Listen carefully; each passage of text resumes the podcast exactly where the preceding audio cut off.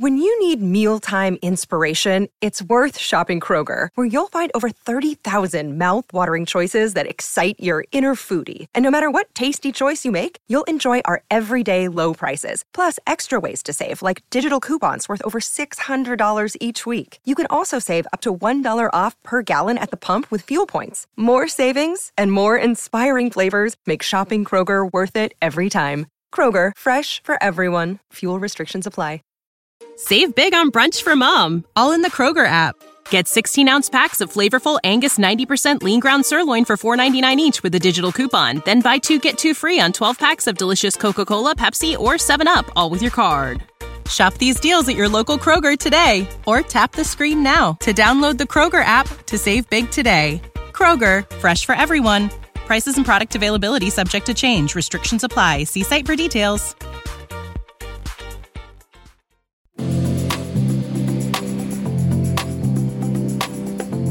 Very recently, Chiponda Chimbelu was featured on the Black Expat, and his interview was rather popular. Chipanda, who's a Berlin based journalist, shared his experiences about the multiple identities he holds as a Zambian, American, black, gay man living in Europe. As you can imagine, there was a lot to unpack, and we didn't get to it all. So he's back.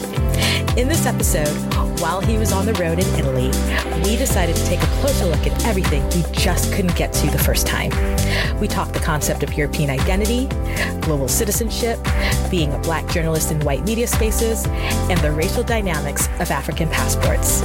And that was just for starters. Welcome to the Global Chatter.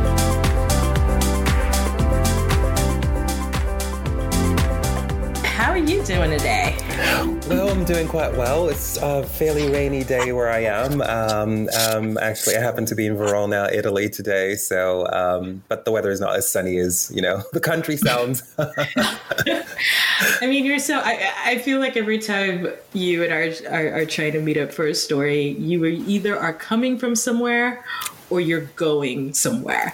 That's literally. I remember the last time. I think you were coming I, I want to say from somewhere in Eastern Europe, and then you were you're about to head out. So, do you find yourself traveling a lot? Obviously, you're in Germany. Is that for work, or is that just you? I mean, um, I think I've traveled quite a, a, bit within Europe this year, more than I usually would have, just because, of course, mm. um, a lot of travel has been restricted to Europe, and um, and I also happen to be um, I'm, I'm dating a guy who likes to travel and is not very mm. keen on staying at home when he has time off. So we've sort of tried to use the um, opportunity to sort of, I mean, despite Corona, to like get out and you know go to places where we can still go. And this is why we're in Italy this time. It was one of the few places we could actually get to, uh, even within Europe. There's some restrictions. You can still move around, but there's like quarantine mm-hmm. restrictions and all sorts of things going on. And there's also, of course, a huge fear uh, for a lot of us that we just won't mm-hmm. be able to travel, you know, in two months at all. You know, and so of course, you mm. You might as well do it when you can. right? And so, where have you been? I guess that brings the next question. Where have you been? Obviously, you're in Italy, and full disclosure, I've been to Italy and I love Italy, but have you been anywhere at least somewhere you hadn't been prior to COVID, or has it all been places that you've revisited? I mean, actually, I hadn't been to Italy prior to COVID, and it's really, I'm, oh, really? I, exactly. I'm really lucky because I had been putting it off. Uh, I didn't want to travel. To, I didn't want to travel to Italy alone because um, I wanted to travel with a friend, and I just thought there's yeah. all these stories also about racism in Italy that I am aware of as a black person, and I thought if yeah. I'm going to be in Italy, I want to do it with a friend. And there was a friend in Rome, but she moved back to Australia and so it didn't like work out. That was the plan this year, and it happened right about the time Corona happened. That was when I was probably mm-hmm. gonna head um, out to Rome, and then. Um, then my boyfriend, you know, offered me like, like let's drive to Austria and Italy, and I was like, okay, why not?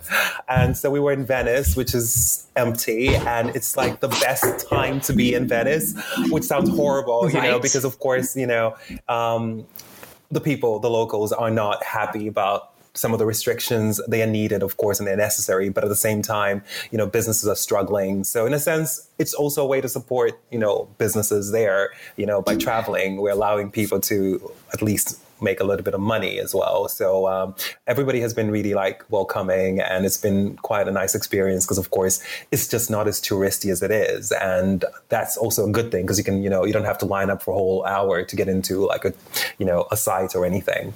I'm actually surprised as much of a world traveler, at least I perceive you to be, that this is your first trip to Italy. Yes, I am surprised too, but it, it's it's been on my list for a while, and I had put it off just because I thought that you know I didn't want to be a black guy traveling alone in Italy, and yeah this time around, I just sort of got the opportunity, and with my boyfriend, he we thought we could drive around Austria and hmm. Italy, and so I said, "Why not?" yeah, no, um, yeah. I mean, I could definitely see some hesitation about traveling around Italy as a black person. I mean, I've definitely read the stories. Um, particularly with immigrants who've been targeted. And so, mm-hmm. you know, I mean, and I, I, I read more of those after I had gone to Italy because I think I went back maybe four or five years ago. But yeah, I, I know that there was a period at least, and I don't know if it's settled down or not, where there were definitely immigrants, definitely a number of African immigrants who were being targeted. And, you know, I mean, we're both black, right? So no one's no one stops and asks, "Where where are you from?" before exactly. they attack you. before they attack you. So I could definitely see that being a concern. Um, but in the greater context, so where in Italy have you traveled so far, or have you just kept it to a very small area? Uh, we've been to Venice, uh, and then we were in Bologna as well, and then Florence, and now we're in Verona. So that's oh. been within a span of what I guess five days. so yeah. Oh my god. Oh my god. No. And you're like you. I mean, you were saying this. This is amazing. This. I know we're in the middle of Corona, and I know that Italy was hard hit. and I know True. that, yep. and it hit their tourism industry, but I mean, it's kind of a nice time to go somewhere without the crowds. so that's exactly one reason to be here. And I, I actually, uh, funny story because I was, um, I was posting, of course, some of the images and, and then a colleague from work. Um, so like, you know, a picture from Venice that I posted on my Instagram. And then she was like, you know what? You're like the third person I know who's in Venice right now. so that was so funny. So of course we didn't see that many tourists. And I was like, oh, and then I was like, so who are the other two people? Because I haven't seen them on the street. I mean, eh, you know, you, when God gives you lemons, you make lemonade. And and I mean, if nothing else, you're supporting the local tourism industry. And I know I and I would imagine there, like many places around the globe, have been so impacted by COVID that economically you've just lost all those dollars, well, or euros, right? And so yeah, you you can chalk it up to I'm supporting the the Italian tourism industry while while, I, while there. And I mean, I have to admit, it's not like it's super, you know, it's not like it's the same being a tourist now as it was, say, a year ago, because of course, mm. you know, you have to wear masks on the streets as well yeah. here in Italy. Yeah. They're like, you know, super strict compared to like Germany, where you don't have to wear masks on the street. And so it's been kind of restrictive in terms of you have to wear a mask all the time. And if you go to a restaurant, you only take the mask off when you sit down. So, hmm. um, of course, if you know if you found that wearing a mask, you're going to be fined like a thousand euros. Oh so gosh. it's it's quite strict and so it's nothing like um, even where i live in berlin and and yet of course it's still an attractive time to visit you know certain places just because you know they've emptied out and this is like the opportunity to see certain sites which are just not overcrowded where you just like you know you don't end up waiting for an hour or 90 mm-hmm. minutes mm-hmm. and you know being frustrated with people trying to like you know take some Instagram images or selfies and it just sort of gets in your nerves. And so I, am glad I'm here now and, and I'm glad I can maybe support the locals who've been struggling. And, uh, and I've also met, met some locals who um, my boyfriend happens to know. And so it's also been interesting to, you know, have an exchange with them. So can it's I, been fun. Can I tell you, you are so right. Because when I, first of all, when I went to Italy, it was in the dead of the summer, you know, in the northern hemisphere, which means everyone and their mom was there. Mm-hmm. And when I when I was in Florence, I, I think I have photos of throngs of people, many of them who were Americans because they were wearing um, what we call in the US, I know it means something else in the rest of the world, uh, fanny packs, and we're looking we're looking very American.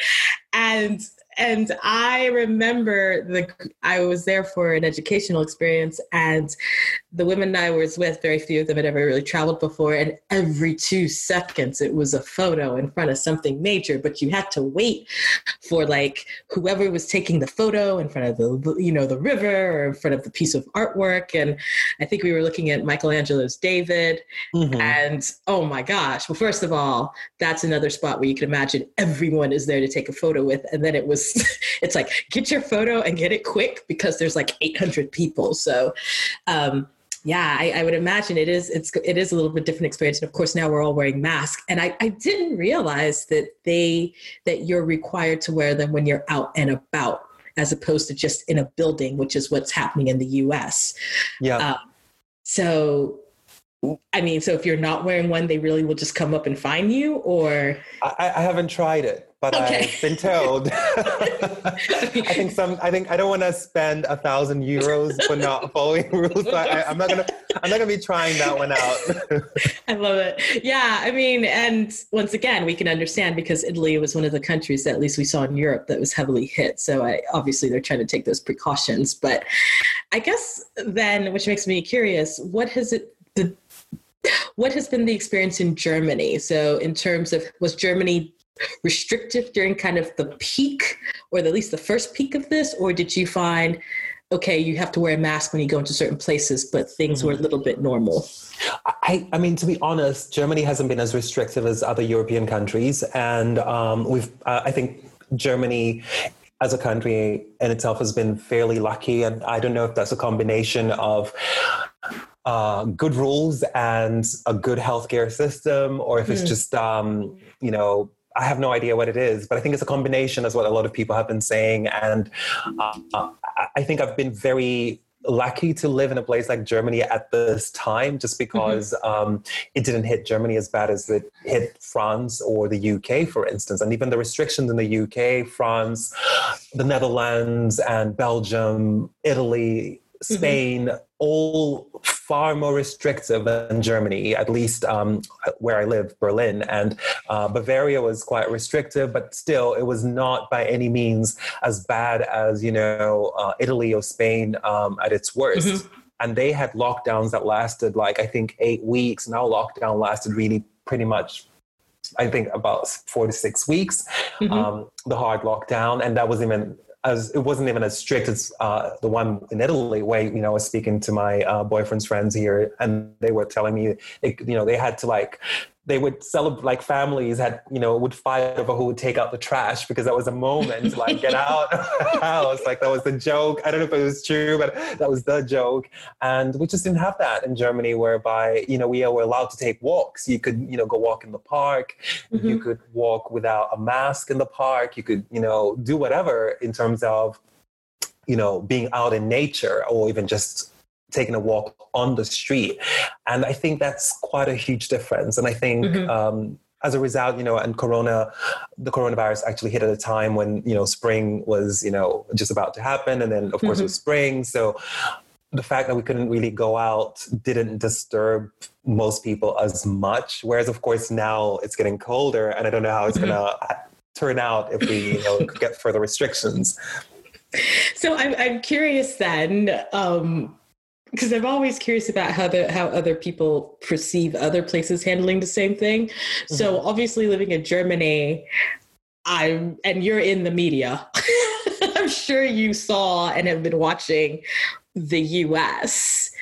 Um, and kind of the US response. How do you how how do you think that was perceived, at least in your circle or, you know, in your corner of the world? Like what what what was the perception? And i'm also asking you of course and we'll get into this a little bit more about identity but as someone who at least is a, a us passport holder and has lived here.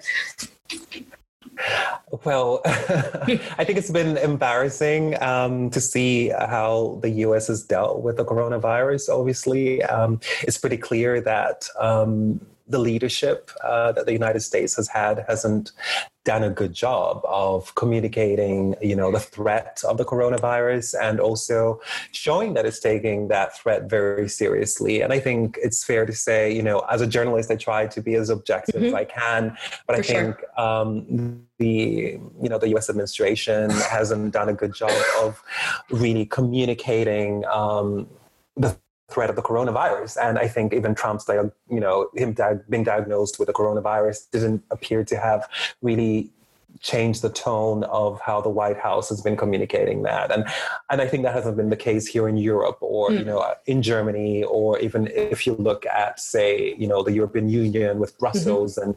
Um, it hasn't been an issue. And so I think um, you, we can't compare there. And I, I, think it's just sort of being every moment I feel like, oh God, uh, it's so embarrassing. And um, yeah, right. I, I, don't want to watch the news. I don't want to, I don't want to watch the press conferences because I, it's just sort of like, I want to, you know, um, I just want, I, it's just sort of, embarrassing. It, you feel ashamed, and that's not a good place to be in. And of course, seeing the numbers of cases and mm-hmm. also just the health inequalities. And of course, there's also inequality within Europe in terms of of you know different social classes but healthcare is seen as a right and not a service and um, mm. i think this has sort of been a wake-up call for the united states that you know the fact that some people don't have access to good healthcare means that there's a danger for everyone else, you know, mm-hmm. and of course, you know, um, also maybe having an economy that makes people work two, three jobs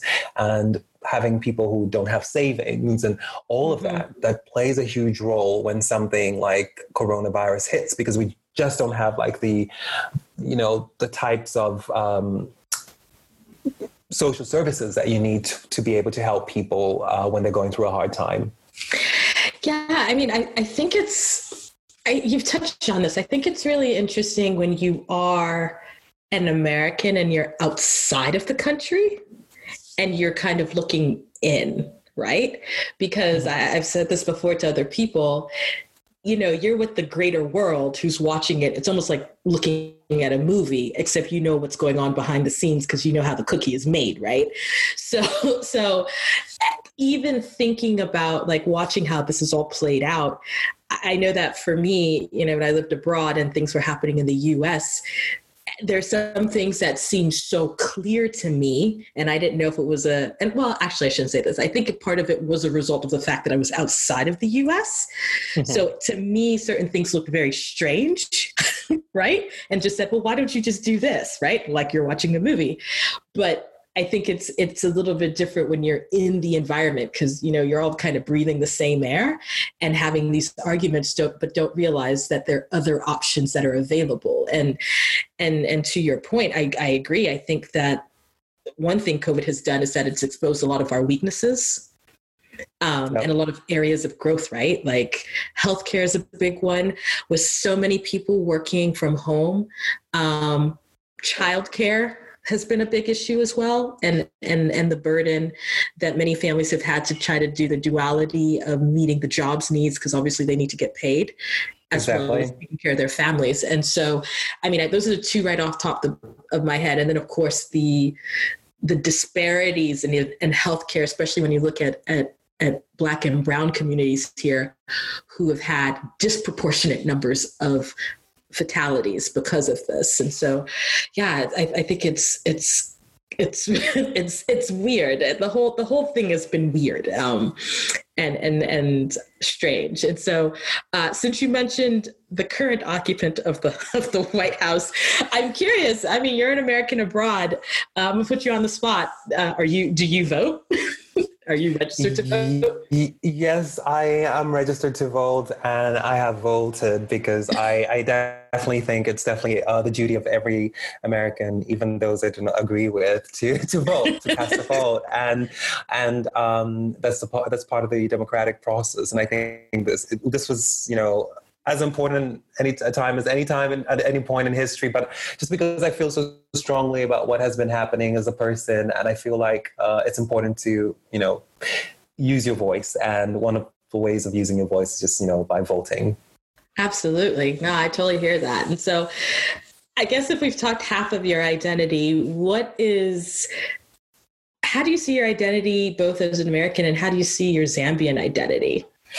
That yeah, I mean, I try. I do, I never think of myself as American or Zambian. Um, mm. Obviously, of course, uh, until like when I'm being asked to fill out a piece of paper or you know cross right. the border, and then suddenly it does take on a certain meaning. And so um, I feel like, in general, I, I, I I, I, would I wouldn't like to call myself Zambian American. I, I think I spoke I've spoken yeah. about this before in the past. I, I call myself Zambian American because on one end I travel on a US passport, but on the other end, of course, there are certain perceptions of, you know, how I've been also socialized, how I've grown up, and that's probably Zambian in some ways.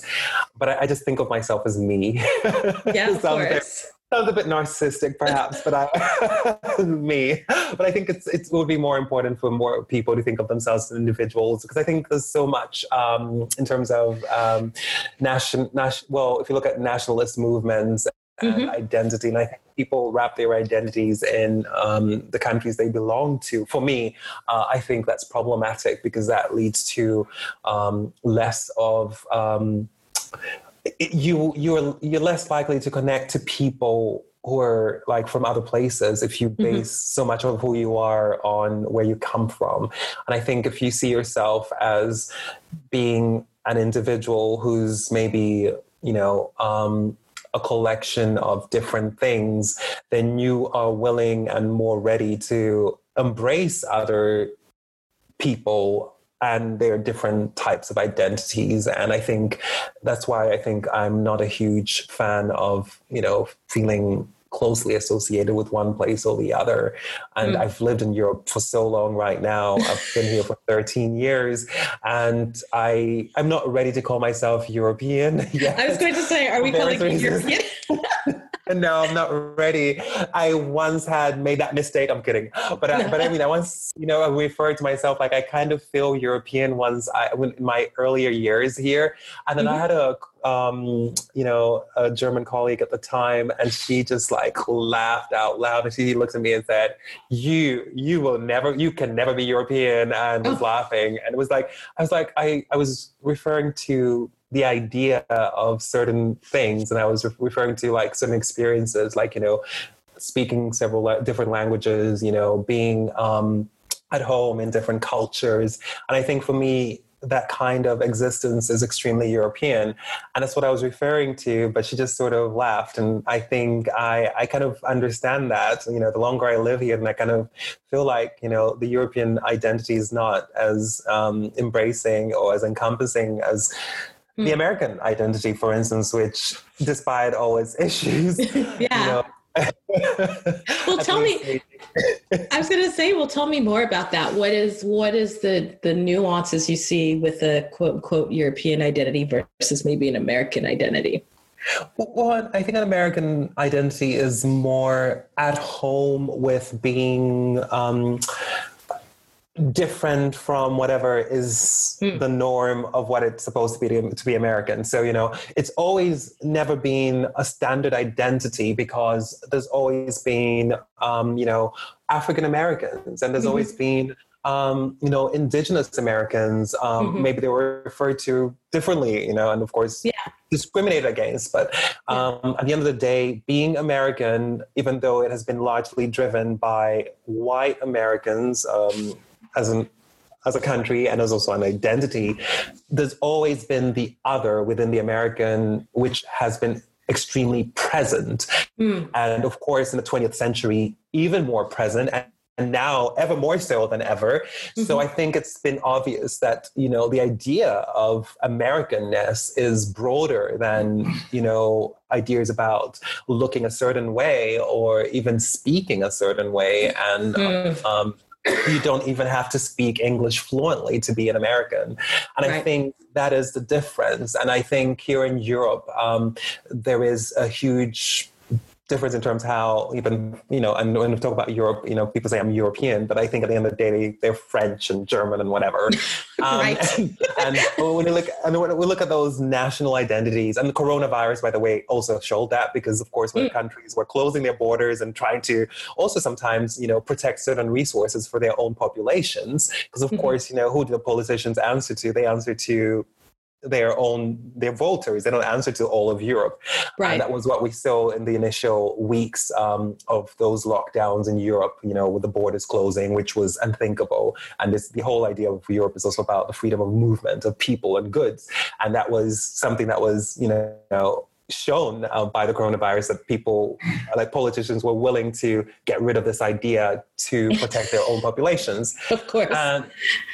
but I think the idea of being European or German is so much based on also language or even French, but French even more so in language, um, and speaking a certain way, and you know, and maybe even looking a certain way. And most of the time, when people think German or French, uh, definitely German, for instance, they would think it's a white person, and yeah. yet, of course, there's so many Germans who are not white, and so and have a certain type of name even, um, and so if you have a name that is you know Asian, African, or you know from another part of the world, then obviously people will automatically think that you can't be German.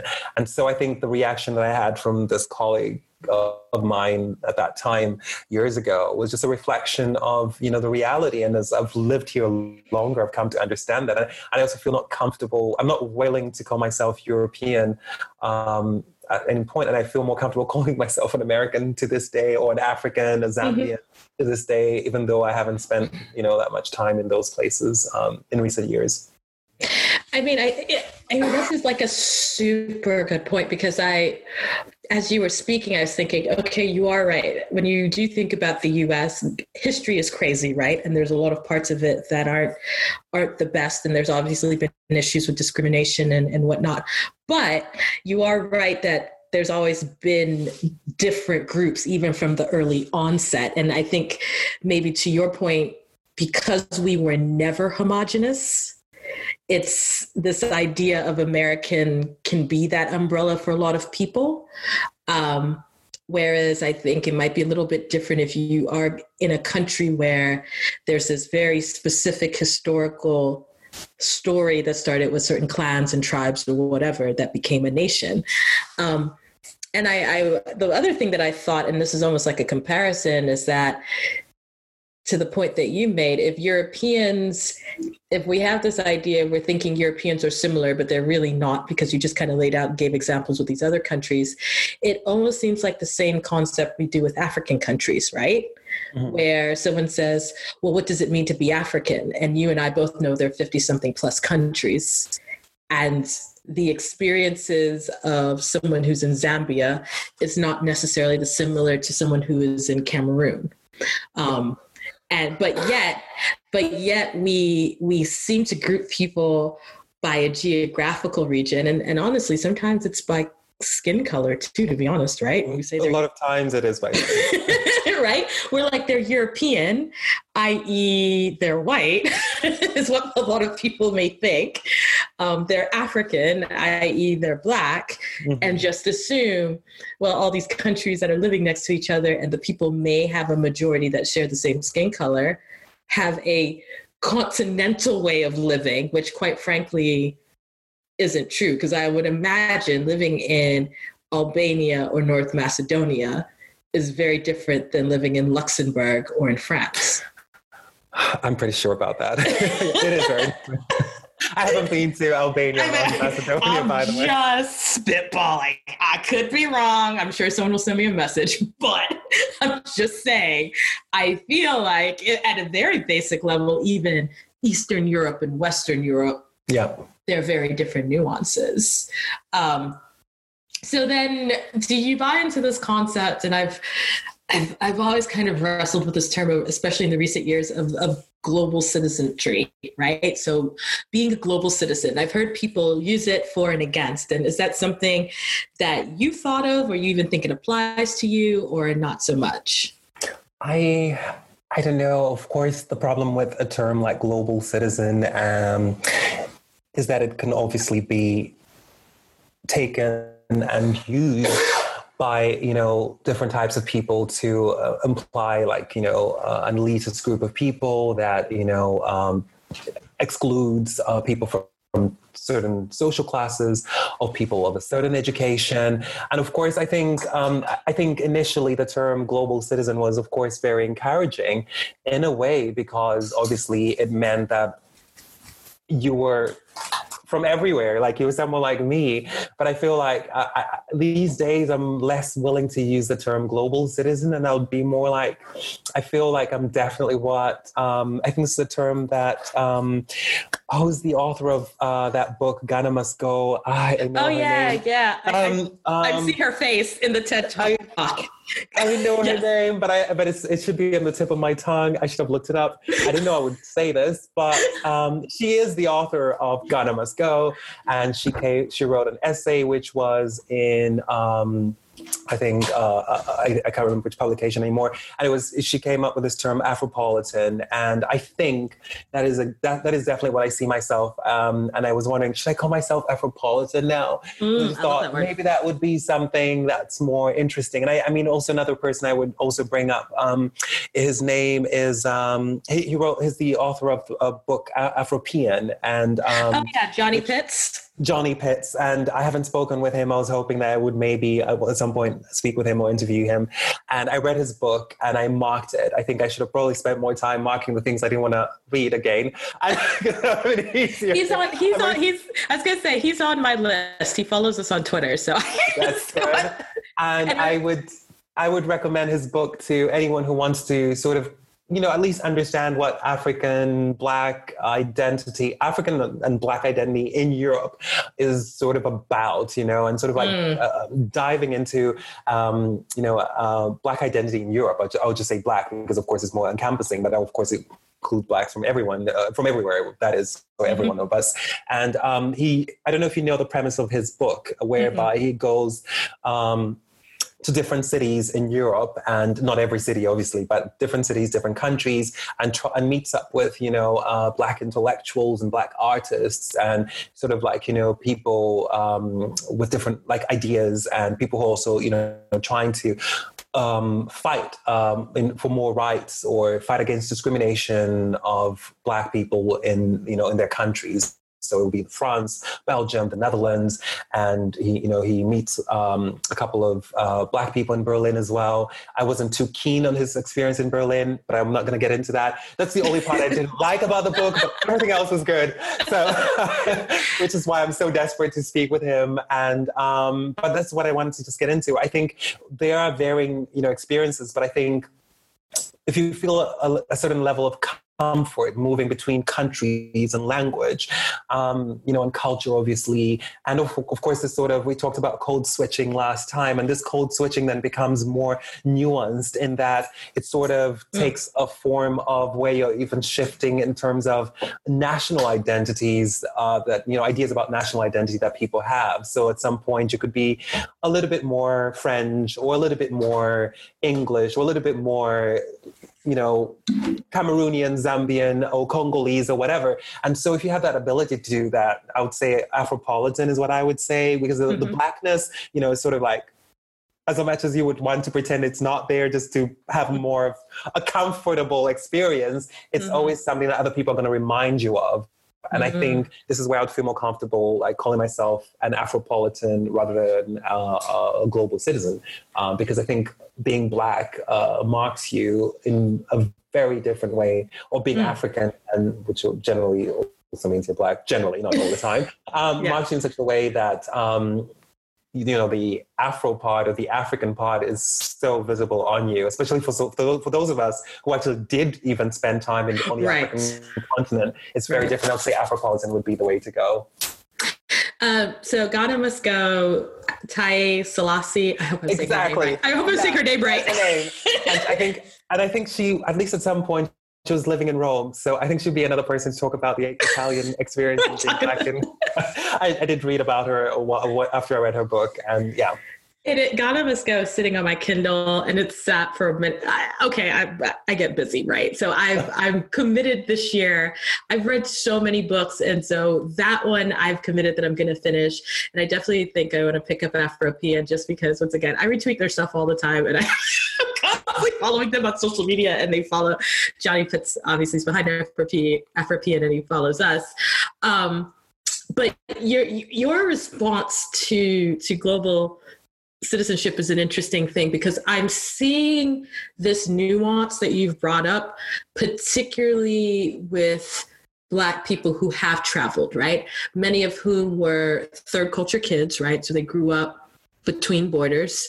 Um, but as they get older and and and I, I, will say to a certain degree, I've seen this with conversation with some Asian uh, individuals who also grew up as third culture kids and then also grew up, you know, between borders and, and, and as expats where the term doesn't really seem to to be as applicable as we'd like to believe it. And i'm thinking about a conversation i had uh, with a with a former african tck who said you know she doesn't use the term anymore mm-hmm. and the reason is because you know she grew up as a tck highly mobile and then for university she went to europe and then it became a nightmare though once your once her university experience was done to stay in Europe. Mm-hmm. And as I was talking to her and another African TCK, they said, okay, it, it is a romanticized term because the reality is at the end of the day, you are limited by access and movement if you don't have the right kind of passport. Exactly. So she felt, I'm not going to use that term because part of the reason I'm where I'm at right now is because certain governments have said, I can't remain or I can't go or I can't come to their countries, right? And so it, she's she's like, it doesn't even make sense. And once again, both of them have African passports and they are both very well traveled, right? particularly because of their childhood but they were like nah it's it's it's an access thing and the more you know she started talking about it i realized you know it's true because you know both of us are are however we got them we are both american passport holders right we were both born in the us and so you know, I think if we both wanted to be lofty about it, we could say we're global citizens. Well, of course, because we can go to wherever we want to go, right? Well, I mean, some limitations maybe. Not any, not not well, not now, but in general, in, in general, when there's no pandemic, right? No one is saying, you know. And I've been, I don't know how you feel, but I've been keenly aware as someone who grew up in a household of mixed passports, right? Mm-hmm. I was the first one in my family to have an American passport. I think you know this. I was born in DC. But everybody else, right? I have I have a sibling who was born here, but everybody else had to go through the naturalization process who wanted one. Mm-hmm. And so I've seen the immigration and I've seen the hassle and I've tried, you know, I, I'm thinking about a, a family trip we took me and my brother-in-law got there before the rest of the family because we were coming from one country everybody else was coming from somewhere else you know i'm in the line, and this was this was in another african country we were in um i was living in in qatar and we were traveling to seychelles mm-hmm. i was in line first of all I was in line for maybe five seconds. I don't even know if they even opened my passport. They just looked at it and were like, You're good, right? I mean, they're asking him all these questions, and he has a Cameroonian passport, right? And they're going to all these details. And then I'm finally, and they're like, Are you going back to Qatar and all this other stuff? And I finally go over there and go, Brother in law, he's with me. He's not staying in the country. and so, you know, just even thinking about that, it, the term really only still applies to a subset of people, even though on its face value, it seems like it applies to everyone. Um, exactly. And, and, of course, I mean, the term, like you say, the term applies to um, a small uh, set of people. But it's not just that, it's also the fact that um, it also applies to people who, in general, look a certain way. And I think mm. you and I, at least I would think I have to prove mm-hmm. by showing my paper. And so they have to see that passport. Whereas, you know, if I was like, you know, a tall, blonde, blue-eyed mm-hmm. person or or even just white um, and walking and moving a certain way because of course even whites from certain countries don't also face quite some discrimination uh, i think that and you know that would also make a huge difference and i think that's the fact it's also coming from certain white countries you know the us australia mm-hmm. canada mm-hmm being you know those countries, the UK, um, and of course some European countries makes a huge dis- difference as opposed to maybe if you come from even I think you mentioned Macedonia, but yeah. that of course might also make a difference. So I mean, of course, even that is sort of marked, and so I think um, the idea of being a global citizen when you don't have a certain say paper, a piece of paper, and a certain amount of money in your bank account, mm-hmm. which can also maybe allow you to sort of pay your way, um, mm-hmm. then of course, you know, you wouldn't say that you're a global citizen. And I think, um, and then of course, the whole term has been captured, if you like, by politicians to oh my god say something you know and send a certain message about you know certain ideas about who's elitist and who's not, and um, and that's why it's so problematic. So I have a like I have a general question because you brought this up, and I because I'm just I'm just curious. Um, because you you spent your childhood in, in Zambia, and you can correct me if I'm wrong because I've I need to be better about the history of the southern part of the continent. I'm mm-hmm. I'm very well in the western part, and I'm like, I don't know what's always going on down there. Um, so that's terrible. But so I would imagine Zambia, and I'm assuming like many of your neighbors had a significant white minority population, right? Yeah, I mean, um, Zimbabwe definitely had a significant white population. Um, South Africa still has a yes. significant white population. And I think Zimbabwe also still has a fairly high number of white people compared to like other African countries. I think Zambia was always like 1%. Um, okay. So, you know, I mean, one, but 1% is big if you go right. to areas, you know, and that's also, of course, a question of um, perception. Um, but I think they were, and then of course, they are white people who um, also played a role in fighting for independence. And, you know, mm. there was a vice president in Zambia who was white, you know, fairly recently, you know, in the last 10 years or so. And um, he was also a minister of agriculture when the country, you know, switched from a so-called one-party system and became a democracy. And he was part of that government. Um, Guy Scott is his name, and you can look him up if you like. And so I think it's like there's this troubled, you know, relationship with colonialism, which right. of course is linked to white people from Britain mostly. and so there, and he was also, you know, um, you know of Scottish origin, but um, he has a Zambian passport, and so did his father. And so, you know, it's so sort of like, oh, uh, it's sort of an awkward relationship, but it's it's still it can work. So I think like the thing is that what I think growing up in a place like Zambia was sort of disturbing is that of course, in a sense, like white people were also othered but they mm. were othered in a way that they were privileged and right. they were seen as better and they they would get more for the same job because people naturally thought that they offered more or something like that. And of course maybe they came with network networks that white people come with you know if you know people in Europe or you know in the United States it gives you a different network even in business. And I think people are paying in a sense also for those networks. And I think um, you go ahead. You were going to say something. Yeah, no, because because this is then what I was curious about. So, if you're a white Zambian, for example, and I don't know if you necessarily can answer this. Mm-hmm. I mean, we were we we basically without we said it and then we didn't really, but we were really talking about passport privilege. So, I wonder exactly if you are a white Zambian, do you still get at least from your observation, do you still get sort of the, the struggle that maybe a Black Zambian has if they're traveling on that passport, i.e., if they're going to go get a visa, is it a little bit easier for them? Or is it still, at the end of the day, you have a Zambian passport? And even though you might be going to a country where there might even be ancestral ties, it's still the same hoops. I don't, I don't know if you can actually speak to that, but I've always been kind of fascinated how that works. Hey, um, actually, um, you're right. I think I'd like to explore that. Um, there's a story that you can do, and then you can credit me because this is just me being nosy. Like I don't have an agenda here. I'm just no. I, I like the, that story. I mean, it's sort of interesting because, of course, I mean, I I do know white people who grow up in Zambia, and I think a lot of them I've never really spoken to about this. You know, I, mm. I think when we was the people I some of the people who were like in class with me uh, at primary school and moved on and they you know sort of their life trajectory was very it was fairly different from mine.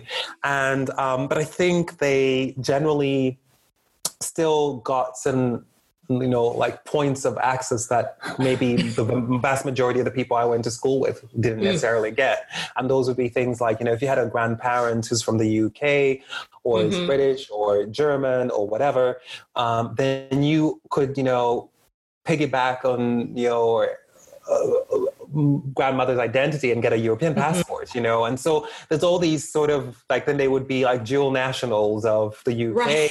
Zambia. And so they can travel on a Zambian passport, but also on the British passport. And so that sort of gives them a mm-hmm. different, um, you know, like accessibility just to, you know, Europe and the rest of the world as well. And I think that's sort of the various differences. And of course, um, it doesn't matter, you know, how well educated I am. I think even to this day, if I walk into a room with a white person who maybe doesn't even have the same amount of education, the first thing that people see is my skin color, and I think they're still going to judge me by that. And I think it's mm-hmm. fair to say that most people in the world are not going to think of me as the person who offers, you know, who's going to offer more mm-hmm. in terms mm-hmm. of education education and experience, even if I do on paper. But right. if I don't speak and I don't say, I don't show that. And I think in general, that's just the way the world works, which is why we have Black Lives Matter protests across the world, you know. Mm-hmm. And there's a reason that why that's been happening. And, you know, if you look at Guangzhou as well in China, where, you know, we had those protests mm-hmm. uh, following, you know,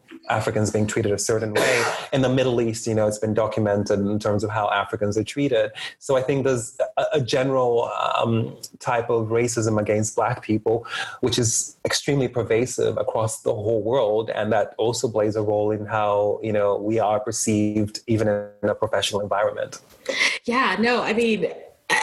I feel like you just opened up a can of worms, right? In a good way. once again, in a totally good way, because you're talking, and I was thinking of an example of a, of a friend of mine that I knew had moved to Argentina, married an Argentinian man. And, you know, I think he had an Italian passport. And he'd never been to Italy, but his grandfather, right? Because their last name is Italian, right? Moved to Argentina and God knows when, right?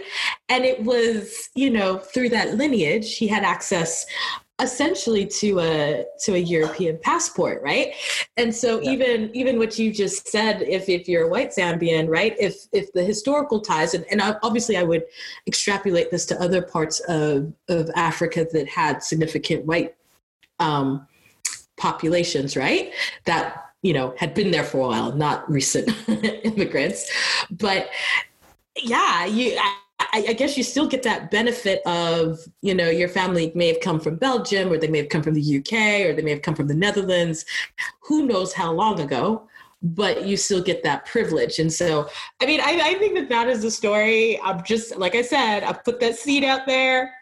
and exactly. And I think that's kind of important that you mentioned that uh, when we're talking about anti Black racism. The one way we could also look at that is I don't know if you've heard of the Windrush generation yes. from yes. the Caribbean. And of yes. course, the trouble that they had in the UK with some people whose papers got lost and, and had been living in the UK their whole lives and whatever. And then at some point, they, you know, they would be like deported. And it was, it was sort of like a huge scandal within you know the UK um, regarding how some um, black people from the Caribbean who yes. had, of course, emigrated in the 50s, I think in the 60s as well. Yeah. I think that was probably that time period.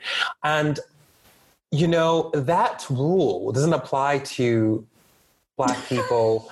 right. Uh, saying, you know, if your grandparent uh, in the Caribbean had a British passport, and then of course, the, most of them didn't have a British passport. right. So so there's no like British citizenship or whatever, you can prove it, you know. And so it's sort of like the way these rules are applied, in a sense, also reveals like who's allowed in. And still mm. in general the people who are allowed in they try to allow in more white people. And it's just how it works. And i think that's kind of an interesting uh, thing to sort of oh, look yeah. into. And um, I, I, I, don't know. I think that's just something that like, i was thinking about right now but i think it would be more interesting to speak to a british person or someone who's you know familiar with that than say me.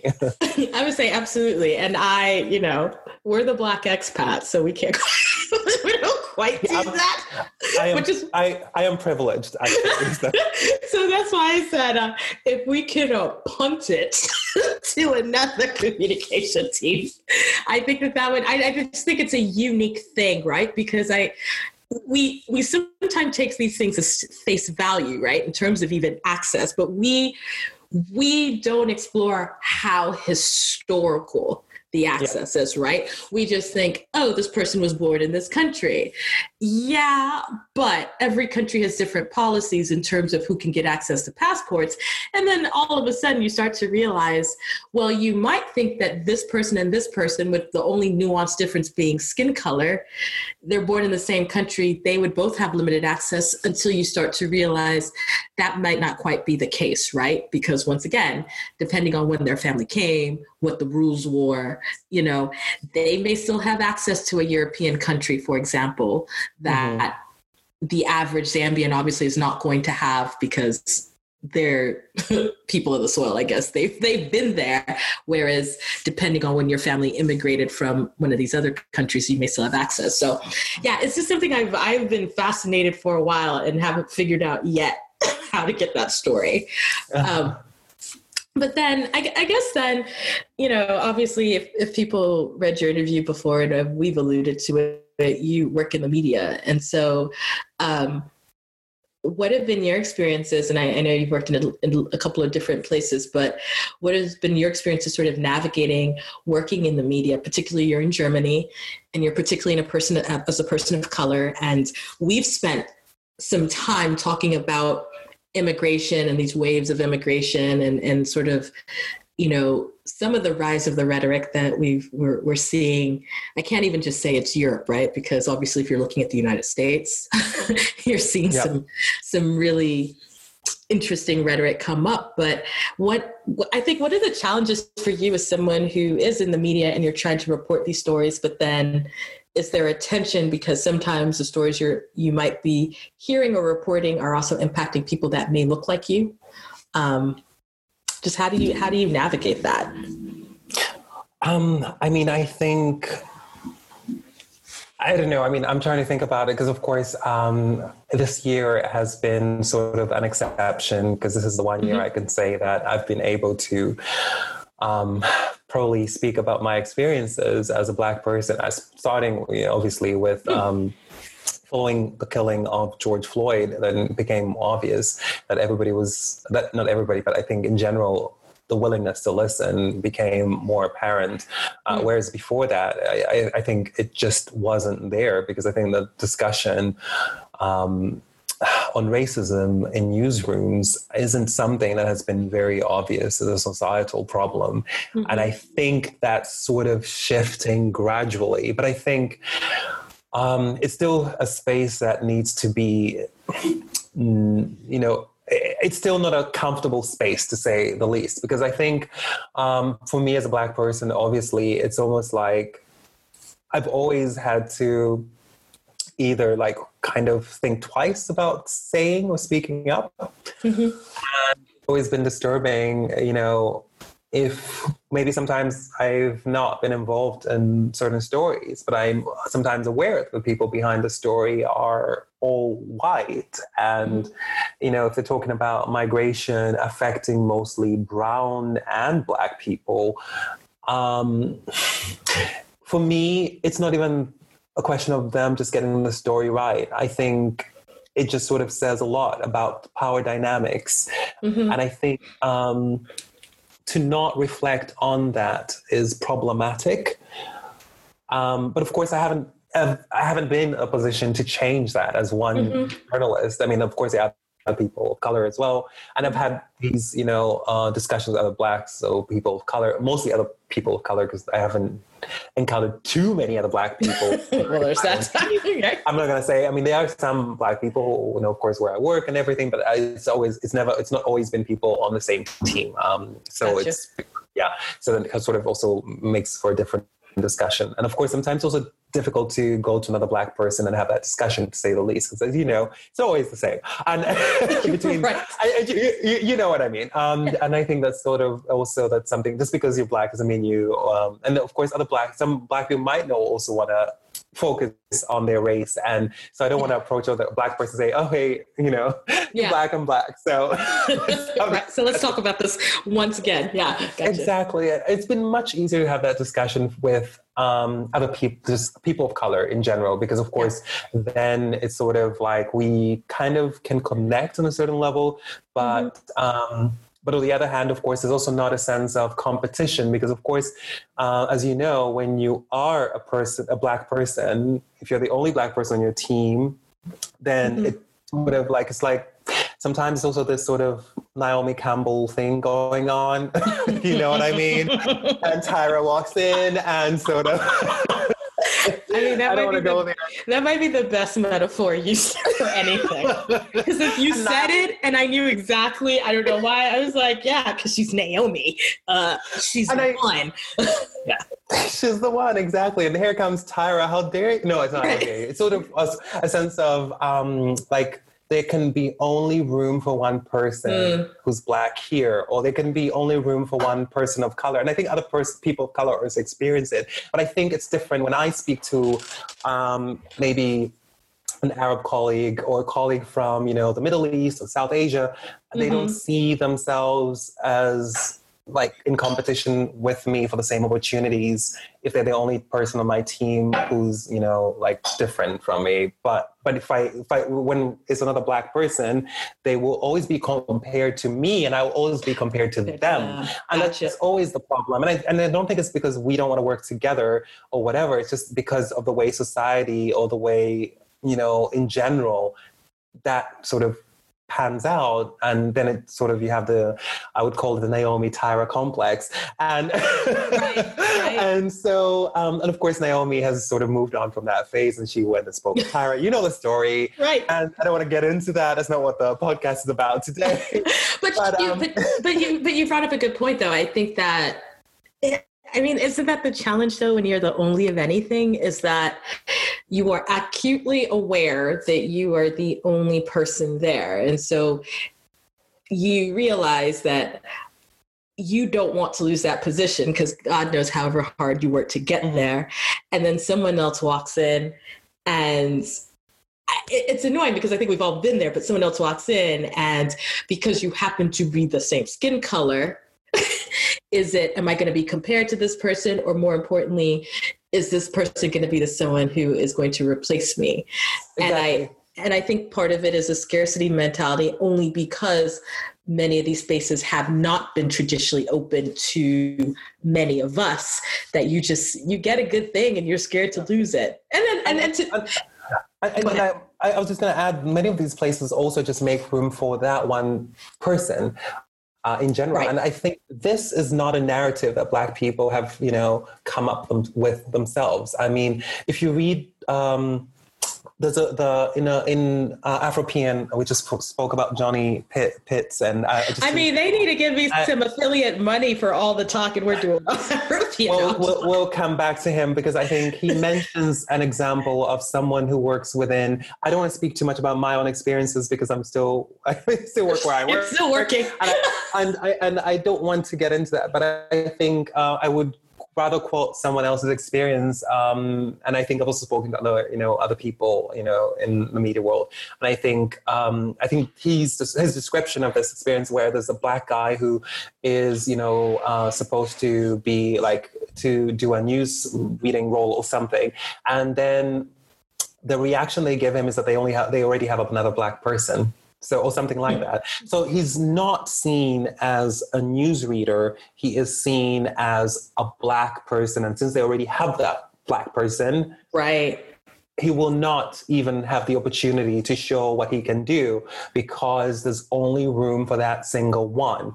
And I think that's the point. And um, I think that's how Black people and even some other people, persons of color sometimes, and not everyone, I don't want to speak of every group here. I think yeah. that's how most of them are made to feel. And I think that feeling is even stronger when you're a Black person, I think. Um, mm. And so, do you think that this summer, um, with obviously the following, you know, following the George Floyd protests, and obviously it became this conversation. I mean, it's this is the conversation I've almost had with every person so far on the podcast because it's been outside of COVID, right? This has been one of the most dominant story in general that we all have sort of been a part of. Have you found that there are more conversations that are that are starting to happen that are, might even be leading to a little bit more of a change in, in the in the industry. And granted it's been a few months. So are you even seeing a little bit of momentum as a reaction to what happened? I think there's definitely more discussions going on hmm. but i think what i don't see and um, i think I will limit myself to German media now. No, that's just totally to be fine. more. That's because yeah. uh, it's the space I'm in, and it's sort of the space I'm comfortable talking about. Um, I think there's not enough commitment, mm. and um, there's not enough goal setting. And I think mm. it's also about not naming things because, of course, you know, in Germany, people don't want to speak about race. So I think, you know, if there is anti-black or anti, you know, like when you speak of specific groups of people, then you have to name it. And I think uh, it has to be clear, like, you know, if if we want to move on, we have to be clear about who's missing in the newsroom and whose hmm. perspective mm. isn't there.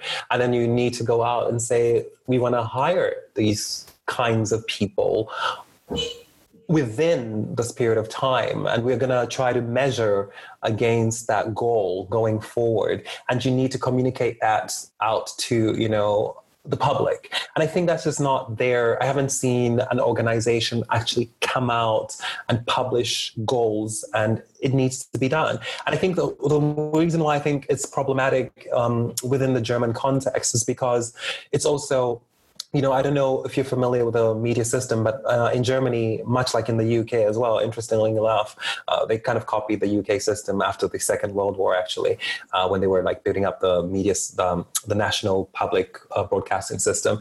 And people pay a TV slash radio license fee. So anyone who owns like a uh, well, pretty much every household has to pay it, basically. Mm-hmm. So I pay about 52 euros um, every three months. So for a year, it adds up to about 200 euros roughly in mm-hmm. TV slash radio license fee. And that's money that every household in Germany pays.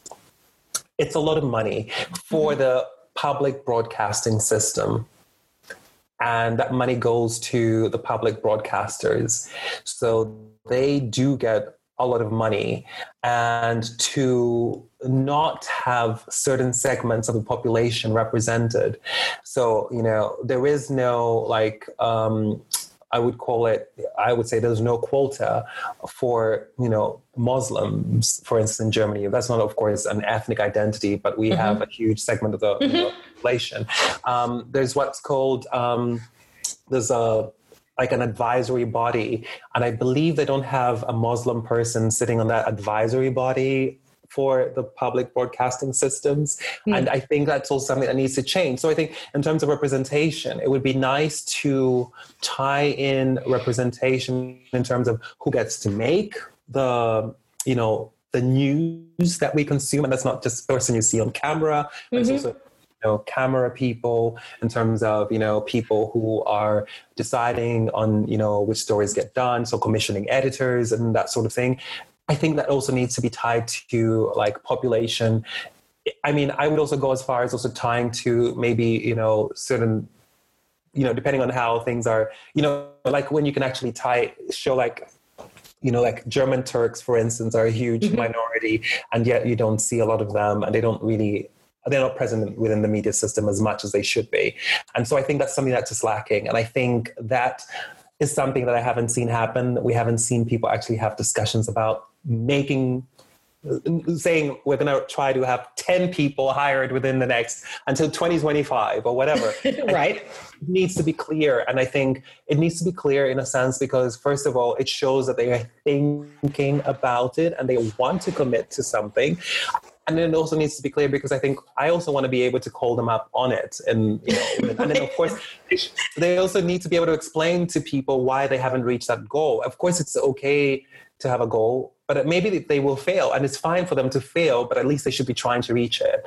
And I think that's something that needs to happen. And I think um, there's so many Germans um, of you know color and Black Germans now, especially younger Germans, and I think they most of them are not switching on to the public broadcasting systems as much because they just don't see themselves in it, you know. And it's mm-hmm. just not like who they see on screen. It's also about how the product feels. And I, I, I don't know. I believe, which is why I said I, I tend to have a problem with the idea when I see something that is only been done been done by say white colleagues and we're talking about migration if it's a big story and there was not a single person of color or black person involved in the story i have a problem with that because it's also there is something intrinsic in the story when you know like when people tell a story that affects them or impacts them personally the way mm-hmm. they go about it is very different from someone who maybe also is passionate about telling the story and telling the truth, mm. uh, you know, which is, of course, everybody's version is slightly different anyway. But telling, right. Telling the truth or sharing the facts, whatever you want to call it. Um, but the way you do it when it's something that impacts you or affects you or the people you love or care about or the people you can see yourself being or having potentially been. Hmm that is different. I think you just can't do it the same way. And I know like a lot of people might take issue with me saying something like that, but I, tr- I, I truly believe this. It is not the same way when a European is sitting somewhere in an African country telling mm. a story hmm. um, about, you know, starving children, as opposed to maybe when someone who grew up on the continent goes to the same region to tell that story, understanding very well that even though they are coming from a position of privilege, their lives were just maybe potentially likely to fall into, you know, the same you know, like turn out the same way had, yeah. you know, the government crumbled or, you know, something terrible happened to them and, or the someone they know, you know, or they even maybe know people like that. And yeah. I think that is a huge difference. And for them, that person could be someone they know. Um, at least I feel that like that. And, and having grown up in Zambia, and I don't know how it is for someone who grew up elsewhere or even other people who grew up in Zambia. I can only speak of myself, but I truly believe that falling into poverty, for instance, or telling stories about poverty and migration and all of those things, I kind of feel like I can re- relate more to that because I know also the struggle. But I've also experienced the struggle and I'm aware of the struggle from the perspective of people I know who look like me. That's right. different. I see myself in them. It's not the same for, you know, someone who's white or even Asian in that case. But, right. you know, we don't want to get into that. no, but you know what? I think that you've brought up exactly the things that I've heard from Black journalists who are in the US, right? When we look at stories, even like we we're look we are in a presidential election and we look at how voters vote right and why they vote and the way they vote often those who are close to the communities, even if it is not their exact community, can bring a nuance and can bring a view that's very different. And I know you used a European as an example of telling a story in Africa, but I think even to a certain degree, let's say, even if you're a European reporting on what's happening in the US, right? Mm-hmm. If you haven't lived here, if you don't get, you know, you know that this is a massive country, right? And that the experiences of a Midwesterner is going to be very different from a Southerner's, from someone who's from New England or the West Coast, right? And so there is something about some someone reporting who they're they're objective enough to tell the story but they know a lot of the historical mm-hmm. background that they can bring that and bring the reader up to date and and to be honest i even wonder with some of the types of stories you've even mentioned if some folks who may have been hesitant to even put details out there might be more inclined because they do see someone that looks like them and that they may even trust that you may do the story justice, right? And what yeah, exactly. Because I think um, the other thing I think is also interesting because, of course, you know, we can talk about facts and everything, and you know, comes in the great journalist comes in and tells the story as it is, but it's also about the person you're speaking to. How do they perceive you as the person asking them the questions?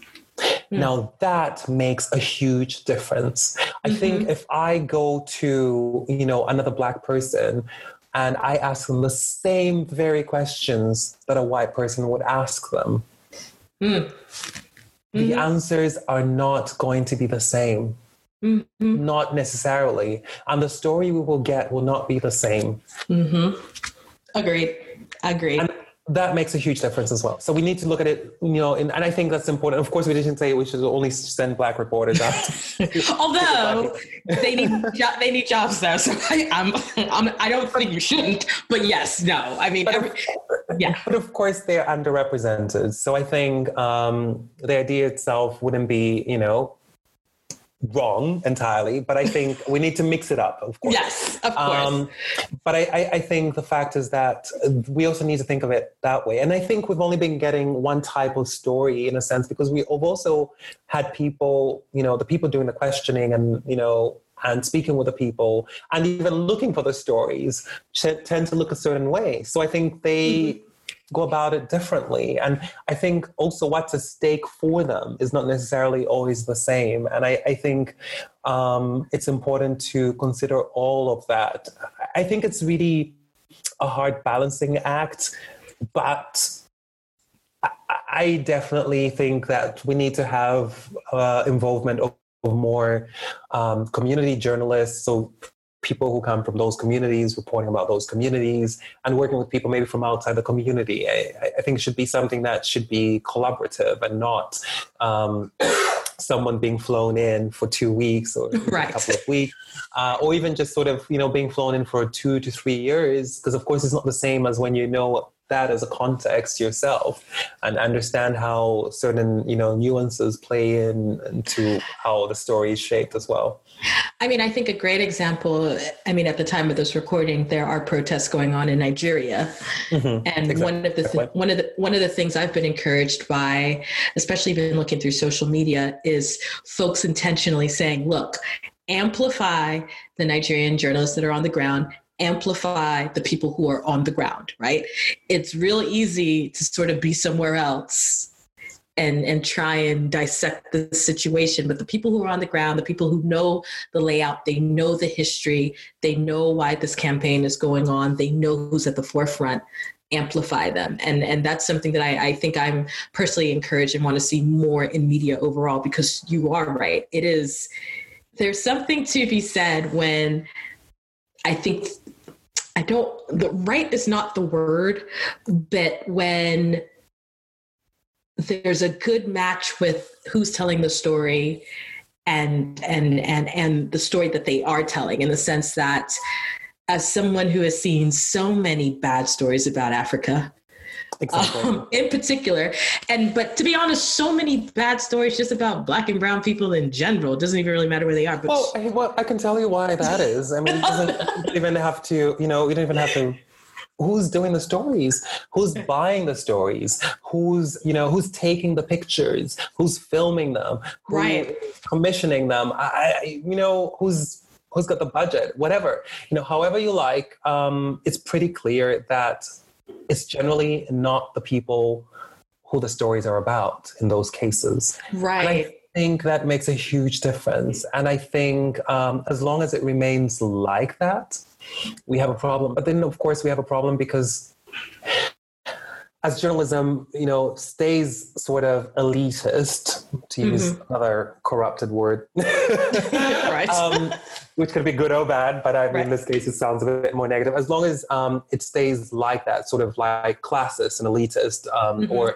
exclusionary in terms of only including certain people and also even only including black people who are a certain way and people of color who tend mm. to be a mm. certain way because it's sort of you almost have to mold yourself to speak a certain way and dress a certain way and you know mm. do certain things go to certain universities and all of that in order for you to get in. Otherwise, you're never allowed into the club. And um, if it stays like that, then of course the people won't always read those stories or want to watch them because I think the audience isn't fooled. And I think social media has actually shown us that people would rather, you know, watch something crappy, which is, or something that is not even in great quality, but maybe more authentic, than mm-hmm. Watch something that doesn't reflect what they see as the truth.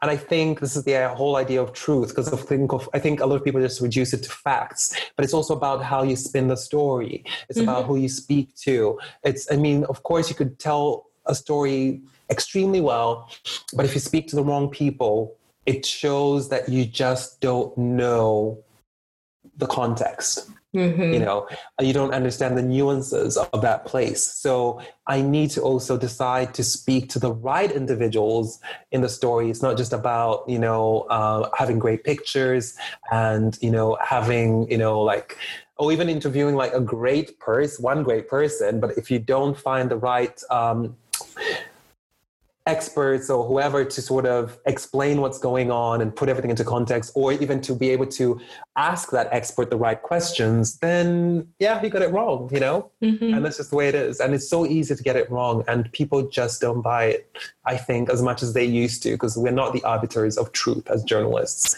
We aren't. And I, I know it sounds horrible coming from a journalist. it's, it's, true. But we it's true.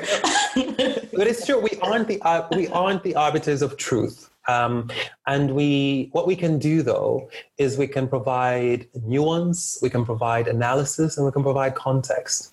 And of course, sometimes we do provide facts generally, but I think facts are not generally the story. Facts are just facts. The story is something else. Mm. Oh my gosh. So that's a powerful quote. and and what I um what I want to do actually, and I've been doing this with everyone because I I, my brain is also processing everything that you said. But um, as we're getting to the end of this podcast, there's something that I've been doing called the lightning round. Mm-hmm. These are three questions, not stressful as far as I'm concerned. Okay. yeah. Like a I think, question. I think I, I set it up and then everyone's like, oh God, what is she going to say? Um, but these are just three questions that uh, whatever pops into your head. Uh, I'll probably ask you why. So, you know, don't worry okay. about it. Okay, you ready? You, you okay. ready? ready. okay. First question: Besides Germany, where in where in Europe would you live? Besides Germany, where in? Oh God. That's usually the first response to any question I ask in the lightning round. oh God. Um, where would I go? Oh, I'm quite happy in Germany right now, and it's hard. But, but Germany is not an option, so you've got to pick another place. Another place. Oh my god! I think um, I would like to try Switzerland, and I'm not sure if it's the French speaking or the German speaking part. and you can speak both, so I guess it works. Have you yeah. been to Have you been to Switzerland? I've been to Zurich uh, only. I haven't been to Geneva yet. so, so based on Zurich, okay. I don't think I've I've been to Zurich and Geneva, and by being I mean the airport. I actually haven't gotten out. well, uh, why, good airport. I was gonna say, why Switzerland? What's the appeal? Well, I think, um, like I said, they have a French speaking part and a German speaking part. And I actually want to, if I did go, I would want to try the French speaking part. I'd want to go to Geneva because I really feel like I need to live, like, if I need to live in a French speaking country if I can next. mm, to keep, up the, to keep yeah. up the French. I exactly.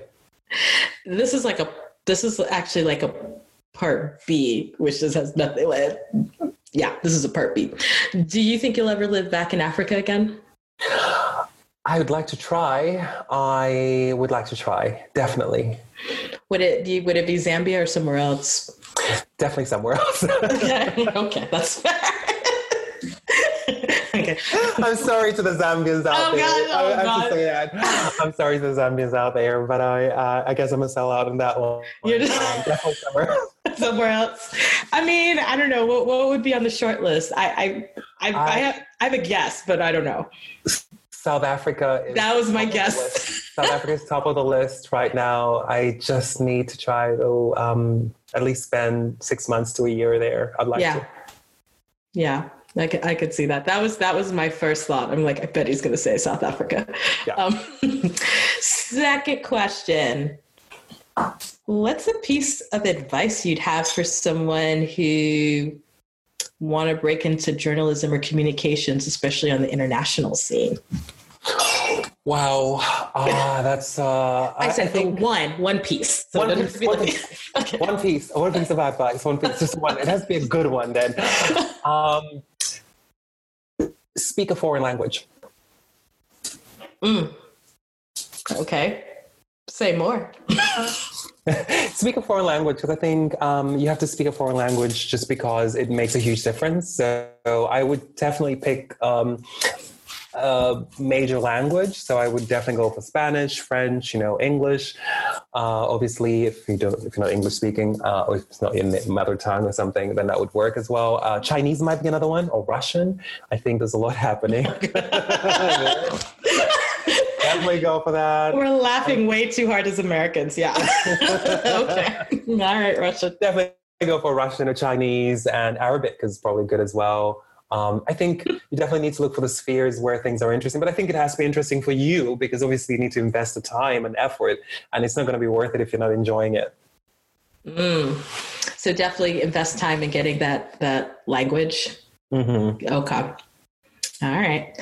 Last question. This is this is kind of funny in, in light of the part B C response. Um, for those who haven't been, what do you think is is the best thing about Zambia? Oh, the best thing about Zambia. I think the best thing about Zambia is the weather, to be mm. honest. I mean, there is a time of the year where it's not that great, but it's not very long. Um, I think the weather is great because it's t- it's hot and dry when it's really hot in general, and so um, and it's not humid, so that's really good. So it's not generally sticky, and I like that. So the weather is great, and I think there's other great things too. But I, like I said, I, I, I, I mean, I've been limited to one thing right now. So I'll say the weather. I always miss the weather. I, I, do miss the weather, like in general. That's what I really miss. Um, and sometimes it's not that great, like I said, like anywhere. But I think in general they have a fairly good weather, like compared to like other countries in the tropics. You know, it's in the plateau and it's much cooler cooler than it should be, and so it's it's very very nice. I, would say, you know. Well, thank you, sir, for giving me your time. I always enjoy speaking with you, and I mean, you you you dropped some knowledge, you shared some books, so I'm going to put those in the show notes. Um, because I do think people should read Afropean, and I'm motivated to finish Ghana Must Go. so, I, okay, at least you started it. you know, like what I'm saying. So I'm, I'm, I'm, I think that you know some of the thoughts you've shared have been really impactful, and I especially appreciate kind of your experiences in the media. So thank you for coming onto the show. No, thank you for having me. And uh, I'm glad we could do this. I hope we can do this again at some point. I'm more uh, than happy to do that. Uh, I mean, you and I are. I was gonna say you and I are probably just gonna end up with a show because every time we have these conversations, and then I think more and more about what we could talk about, and um, yeah, like I said, whoever wants to do that passport thing, just just say that, just credit me. I don't care if you take the story, but I think that's worth it. So, thank you again, and thank you for listening.